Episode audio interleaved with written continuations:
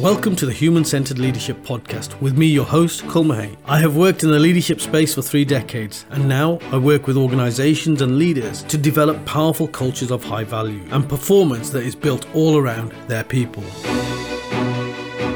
We will interview leaders from around the world and at the very top end of their game to explore what emotional intelligence in practice actually looks like and the benefits that it could bring to any team. This is a movement to transform the way that we see leadership and to create powerful cultures where people feel seen, heard, valued, and appreciated, and consequently perform to the very best. Why don't you join the movement and subscribe to our podcast? And don't forget to click on notifications to stay up to date with all new content. Welcome to another episode where I get to speak to incredible people from around the globe. And today I'm particularly excited because not only am I talking to another former police officer, but she's literally only a stone's throw from me. She's only a few miles down the road uh, in uh, Birmingham, or was in Birmingham. She lives on the outskirts now, lives in a beautiful town called Warwick. Is Warwick a town or a city now? Yeah, know. Warwick's a town. Yeah. Uh, it's a beautiful town. And if you've never been to Warwick and you're in the UK, you've got to go and visit. It's got Warwick Castle, which is one of the best kept castles in the UK. I've been goodness knows how much, but it's also a nice part of the world. It really is. So, Hannah, great to have you on here. You were a, a police officer with West Midlands Police. Uh, is that the second largest police force? I think it is in the UK. It is, yeah. So, uh, West Midlands Police. Um, back in uh, 2015, was it that you left the police service? Do you want to just tell us your story about the police service? So, I joined in 1998. Um, I was only 21. I think you know everything, don't you, when you're 21, Kul? So I thought that was it. You're like you're like the most indestructible person out there as well, you right? Oh, you're indestructible. you know everything. Off, you, off you're going to go, and little do you know when you land in the land in the police. But um, so it was a huge, huge learning curve for me. Huge learning curve, but it was fantastic, and um, I did. I was very lucky. Kul I had a fantastic career. Um, I loved my job. Um, it wasn't something I'd always wanted to do, nothing like that at all. Came about it a little bit by chance, right. and so I was very lucky to um, have a brilliant response, um, crew, sergeants, all that sort of stuff for many years. So I um, was in uniform response at first, was for about six years. Then I went to um, local CID, and then I went to um, force CID um, around the West Mids. So I, yeah, so I, I did have a fantastic career, and I did love it. I would say it became my, as I think policing can do, became my identity. Yeah. Um, definitely a passion of mine. Uh, yeah, I just definitely have found my career in life. Um, but as as I'm sure you know, and as probably many people know who's listening, it also took its toll um, on on me, as it does on on many, um, and that was starting to affect me probably in the in the last few years before I, I left in in the end in 2013. Um, and so yeah, so nearly 15 years really, and it had really started to take its toll on me. I will say, Kul, no, you know, a lot of people talk about PTSD, people talk about trauma that the police see, but I would say for me, it was a real drip drip effect. Yes. So did it, there wasn't sort of something overnight that I thought, oh, this isn't for me, or this something particularly awful had happened to me. Um, I had a real drip drip effect of going downhill, I'd say um, mentally, emotionally, physically, probably for about two years. I mean, it really resonates with me when you talk about the drip drip effect, and I think that's such a, a powerful but yet simple way of explaining it. You li- literally exposed day in, day out to different kinds of challenging scenarios.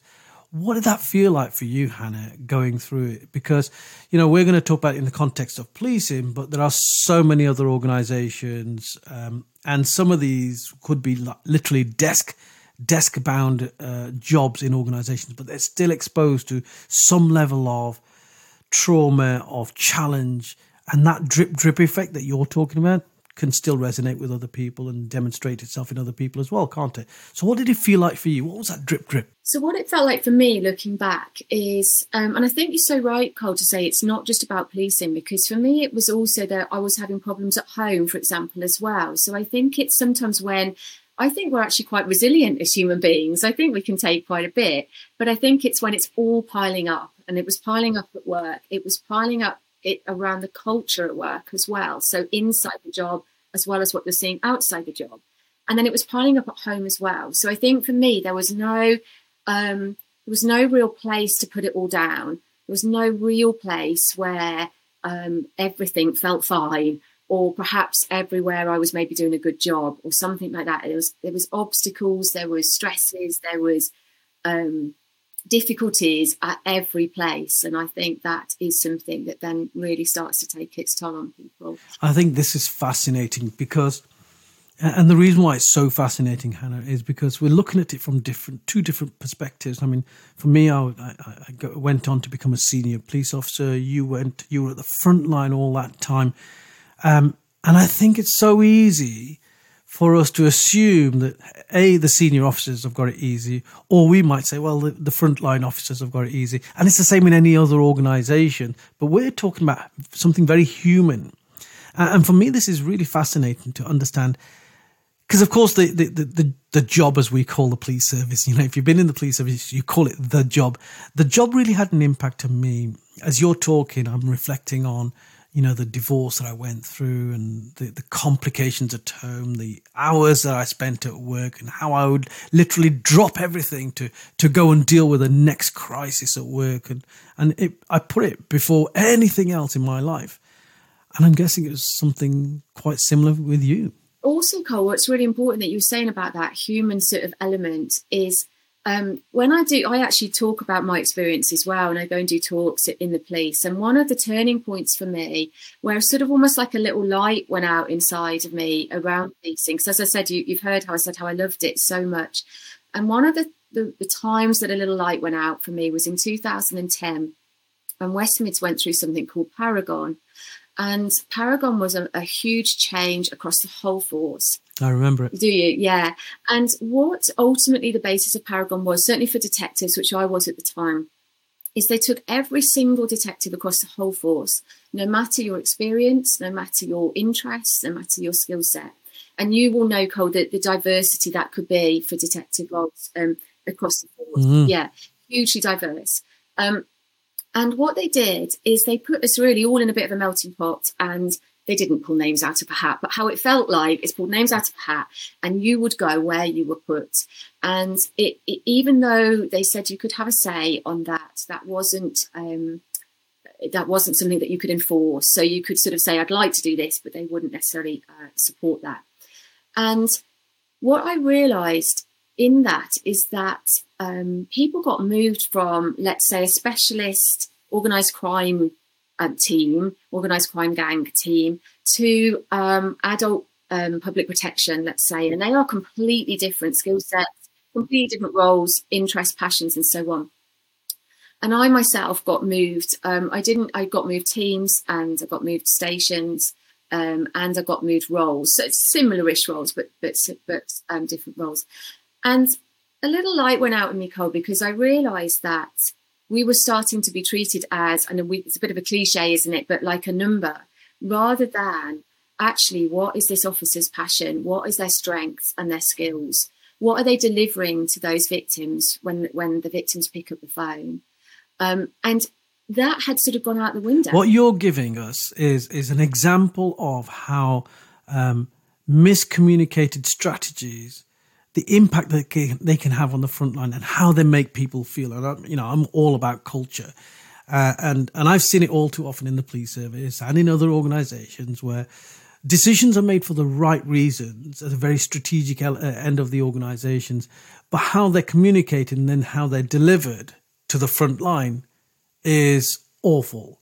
And and what I'm trying to say to uh, organisations that I work with it's the emotions that you're talking about right now. I was made to feel like a number. I lost that, you know, a bit of a, a light, blue light in me went out, and all of this kind of stuff.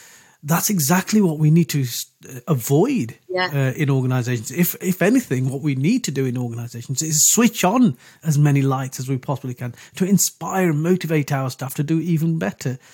And if I remember Paragon, I mean, I wasn't in the same police force as you, but I do remember uh, having some conversations where I'm sure that was a all around the austerity measures uh, that were going around the whole of the UK. All public sector organisations were trying to make savings as a result of the financial crisis in 2008. And there's also something around, I think, what West Midlands Police were trying to do was introduce tenure uh, back into policing. Tenure is where you know you work in a particular role for X amount of years, and then after that you have to move on. And I think uh, it was quite heavy-handed, really, quite clumsy and heavy-handed the way it was done by the sounds of it.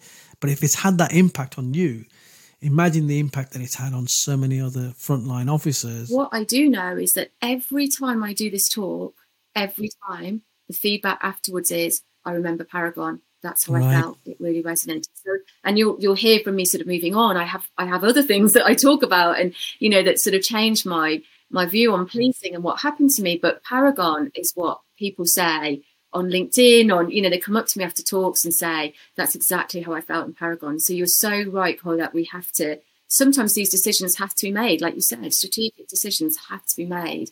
But but the communication of it and the actual practical application of it is so important to people who are doing that job. That was a, an incredible time for a lot of public sector organisations in the United Kingdom. We had to make millions of pounds of savings uh, just to meet the austerity measures.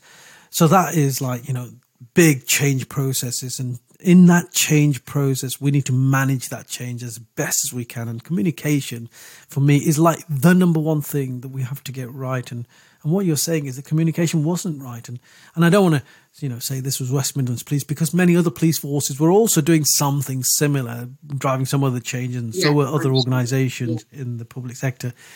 And a lot of staff were saying the kind of things that you were saying. I remember in my own force in Derbyshire how you know, our police headquarters was one of the friendliest police headquarters you could ever go into. We had a reputation in Derbyshire that it was like a family and people knew each other and people would talk to each other, but we by the time that I left, people would be walking around headquarters with their heads down because you didn't know if you're going to have your job. You didn't know if uh, if if there were going to be any more cuts. It was it was so demoralized. It was like a ghost town. It was it was sad. It was sad, wasn't it? It was a sad period of time, and and and definitely for me, as I said, because I was somebody that loved my job so much and gave so much to my job. And I I don't mean that move completely wiped it out for me, Kul, because that you know it wasn't enough to sort of make me go. But it was definitely a change for me. It started a change. Yeah, part of yeah part of that drip drip effect. Um, but then it moved on, um, and I'm sure you sort of recognise this theme. But um, being under resourced um, and overwhelmed with work, I was um, I dealt with a lot of rape and sexual violence. Dealt with a lot of child victims and witnesses of crime, a lot of historical sex abuse.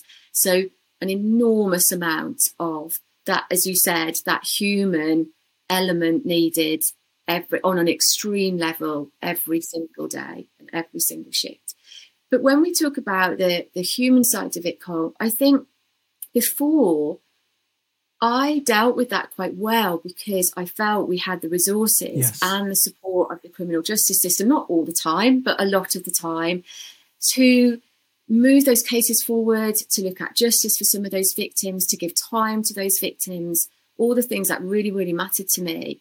And again, that started to change. So that human element started to get replaced with policy, procedure, counting rules, things that you know might be necessary for just for, for strategy for organizations, but that's not how human beings thrive. It, it, we don't thrive on procedure and a statistic an accounting rule. We we went through something though, and, and a lot of organizations do this where they hide behind policy or KPIs and everything becomes very process driven and very mechanistic, doesn't it? And the more mechanistic you become, the less human you are going to become as an organization. You lose your personality and your culture within that. And and that's sort of what you're describing, isn't it? 100%. I know uh, for I'd say about the last 2 years before I was in the job, I never truly felt like I helped anybody properly fully. And that was a massive blow to me because it was such an important part of policing for me. And so I think we can actually deal with an awful lot of exposure to trauma. I think we can be very resilient, but you have to add in the you, you almost have to add in more human elements for policing or other jobs that are exposed to that sort of um, that sort of uh, trauma or those sort of roles. You have to add more human element in to balance it out properly. And for the police, it was getting less and less and less of the human element side. I find that incredibly frustrating and sad at the same time, in the sense that uh, I, I absolutely agree with you that we need to understand the human element in in the people that uh, work within any organization, including the police service, and, and, also understand and take that leap of faith to understand that the more we do for the people, the more they will probably do in terms of delivery on performance. Um, but because it's not measurable and it's not driven by any any KPIs, and it's it's a big. It takes some courage to make that decision. But there's lots of anecdotal evidence, isn't there, that um, if your people aren't right, the performance is never going to be right. And you're talking about that. There you were, a very keen police officer, very, uh, you know, saw it as a vocation, but the, the light started going out step by step. What could we do to bring the light back? Or even to maintain the light in, in, in, in people in organizations? Yeah, to maintain the light. I was having a think before we did the podcast because I was thinking about, you know, you said about human centered leadership, and and I think it should be the form of leadership that you never ever need a research study to say we know that that is what will be the best way to do it. We'll never need statistics for that. We'll never, and you said we won't get it with statistics, you will not get it with research. But if you can't run some leadership and, and most of our leadership on your gut instinct, on common sense, on your heart and your brain, if you can't bring it all together to deliver, you will you can't ever deliver human centered leadership. If you constantly run it on statistics and research, you can't. I'm not saying there's no importance in that. Of course there is, but we don't we don't need research to tell us how to be human beings. Fundamentally for me uh, there, there, are skills within policing that you need to learn right? There i mean i was a, a gold commander. I needed to go on a whole host of programs and courses to teach me how to be the very best gold commander that i could be. And you would have had to go on programs and courses to learn how to be a detective. I had to go on programs to learn how to be an sio etc etc but then the application of those skills is not something that you are taught. It's not a skill set that you pick up. This is emotional intelligence in practice. It's the application. We can all go to, you know, university and, and get the top qualifications, but what separates us is how we apply that knowledge in the workplace. And that for me is all human centered leadership. It's all emotional intelligence. And that's where you're coming from. And, you know, you, statistics, data, analytics is not necessarily what drives that. I don't think it will ever hugely drive us as human beings, if I'm honest, Kul. I think it can drive, mm. um, it can look at performance, it can look at where you might put funding, it can look at where you might put training, um, 100%. I don't think it'll ever drive us as a human being. And I think I, I, can look back at some of the teams. As I said, I was very lucky. So I can look back at some of the leaders I had and how they took us as a team and they didn't treat us all the same and i don't mean in terms of equality. I mean in yeah. who did that job who was good at that job who looked after us all who would be the person to kick the door in who you know and and they absolutely took all our strengths as a team and worked them brilliantly. Um, but also kul just some real basics. I can remember um, an inspector we had and each month he'd sort of almost do his own awards thing. And he'd do an award for and sometimes it was the most prisoners but sometimes it was the um, you know the best interview sometimes it was the best teamwork. Sometimes mm. it was the best blag. You know we'd have a bit of fun with it as well. But we felt like that inspector had bothered about his team as people. I did something similar when I took over the contact management department where the call center and the contact center was and I used to have this employee of the month type thing, but it was, it was somebody who's voted by their own peers uh, for whatever it might be. And, and, like you, it wasn't something specific. It could be the, the happiest person, uh, the person that makes me the most happy. So something like that, you know. Exactly. And we, what, what, we used to do, we'd, t- we'd take their photograph and we put it on this this wall that we'd created, and so you'd have this wall full of photos. The idea was eventually I wanted everybody's photo on there, so everyone felt included. But my senior colleagues used to, you know, in private conversations or in meetings, used to really take the mickey out of what we were trying to achieve and didn't get it, didn't understand it. You know, why are you doing that? How silly is that? And and that for me was a real eye opener in terms of how a lot of leaders uh, won't get it. They won't understand where you're coming from necessarily. Um, and that's not to say that they don't. They're not emotionally intelligent. Not everybody is at the same starting point, I guess. Uh, and not everybody sees everything the way you see it, which can be a good thing, you know, in terms of cognitive diversity and things like that. So for for you, there was a, a lot going on, wasn't there? Uh, there were other things that happened in your life in your career that you know caused lights to start flickering out. What else would you say created that that eventual sort of you leaving the police service decision? Um, so as I said, sort of mentally and emotionally, I was going downhill. I didn't recognise that as mental health. That wasn't talked about in the police at all. So I didn't recognise that. But then I also got physically ill as well and um, had breast cancer. Um, so that was back in 2011. And I was off long term sick. Uh, something that, again, was another light bulb, Kul, is that as awful as that was and that diagnosis was, the other thing I felt was relieved. And I was just so relieved that I was off work. You were relieved that you'd got cancer so that you yeah. could be away from work. And that's that showed me kind of where Hannah, that's where life is. That you are relieved that um, probably not relieved I got cancer, but relieved that I wasn't going into work every day and that I didn't have to face those jobs and and the people and find that kindness and compassion for everybody else except me again. And and I was I was relieved. And the other thing I'll say, Kul, as well, and this is this is to do with the police culture, but I'm sure is in many other business cultures, is that I was relieved that I had a good enough reason to be off sick. I was just going to say, I was just phrasing it in my head. You felt relieved that you had a legitimate reason. And I would not have gone off with stress or whatever it was I'd been struggling with before. And as I said, I didn't really recognise that, but I wouldn't have done. So do you think this is true of a lot of people that they wait too long until they get really ill because they don't want to be seen to be going off with stress? So they wait and they wait, and then something big happens, and then they feel this yeah, relief. Hundred percent, and it, it, I think the narrative is changing a little bit now, bit by bit. And again, that drip drip thing, we can only do it bit by bit, can't we? So it is changing bit by bit, but it's uh, it's still very much the case that we wait and wait and wait until we're on our knees, really.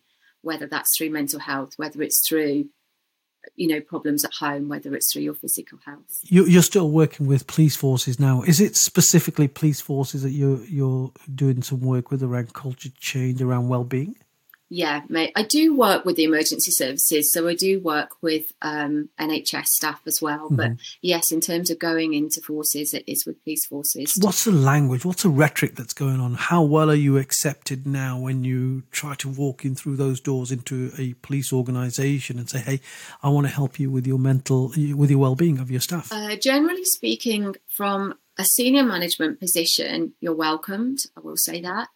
Um, if I'm going to be honest, is there probably two different types of welcome? I think there's a welcome where they know they have to tick that box and do it. And then there's a genuine welcome, and that there is a difference. Uh, that resonates. I, I, get that. But I think that would be all organisations, Colin. We and that narrative again is changing and is getting better. I would say week by week it's getting better, which is that is a positive. Yeah, it is. Um, if I do talks and workshops with, it depends who you do it with, doesn't it? Always, but with um, frontline operational DCs, DSs, PCs, PSs. At first, there's definitely resistance to that. Um, if I'm honest, I think because I'm from the police and my personal story, that helped break that down um, almost immediately. You can feel that energy change in the room, 100%. So that helps that probably I have that credibility a little bit of understanding their role. Um, but honestly, by the end, pretty much universally, Kul, really positive and really accepting and really positive and genuinely wanting to wanting to make some changes and realizing they probably should make some changes. You know, a bit of both. Yeah, I, I'm really encouraged by that, though, Hannah. And you know, one thing I will say about the police service, I genuinely believe that there is a desire within the police service and organizations. Most senior leaders have this desire to create organizations where people, everyone feels valued. But the, that, that simple word of feeling valued is very complex in its delivery.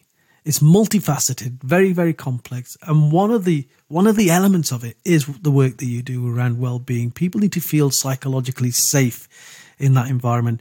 And, and I think the challenge with the police service is we are often faced with physical dangers and psycho- psychological dangers outside of the work that we do. The the challenge is are we psychologically safe when we're inside, back inside the building of the police station? And that's always been a big question for me. And if you don't feel psychologically safe inside the building, then that should be alarm bells ringing, shouldn't it?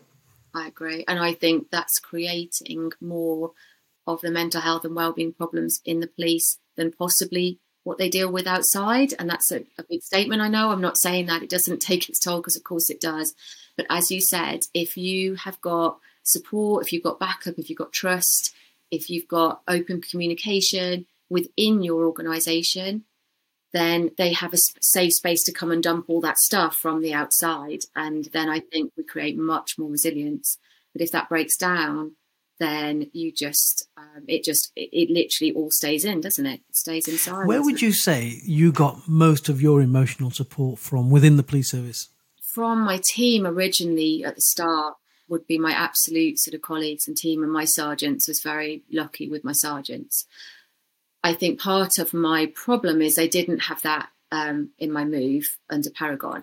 This isn't a blame game either is it Kul? no Absolutely not. It's a learning game. Yeah, it's a learning game. And I wasn't bullied or anything like that.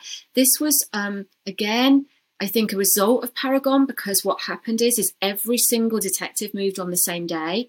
So you literally, let's say our team was 15, about 10 of those people were new to the team and had come from all different places, possibly didn't want to move. So there was some resistance there. The sergeants didn't know us, the inspectors didn't know us, we didn't know the, the building, the the telephone numbers, where the custody block was, where the toilet was, whether you know we, you didn't know anything, and that's fine when you're one new person and the whole team is sort of settled and they'll help you and you will all support each other. This was ten new people running around like headless chickens a bit, so it was that support mechanism that I'd had in the sort of 12 years prior to that literally almost disappeared overnight. And it really matters. The people on your team, the people that you talk to, the people that you're going to those sort of jobs with, it really matters that, that you like and trust one another as much as possible. I know you can't all love each other, but as much as possible. Yeah. And that's about creating the right culture within your team, within your organization, within your department. You build that trusting culture. And I always say that trust is the foundation of any good functioning team. If you haven't got trust there, you haven't got a lot of the other constituent parts of function functionality within teams.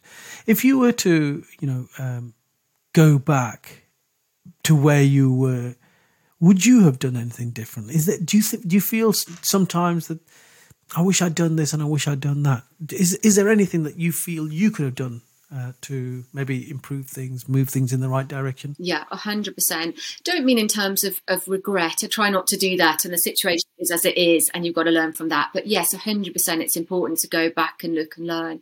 And I have a slide I use in my talk, um, and it says on it, your wound is not your fault, but your healing is your responsibility.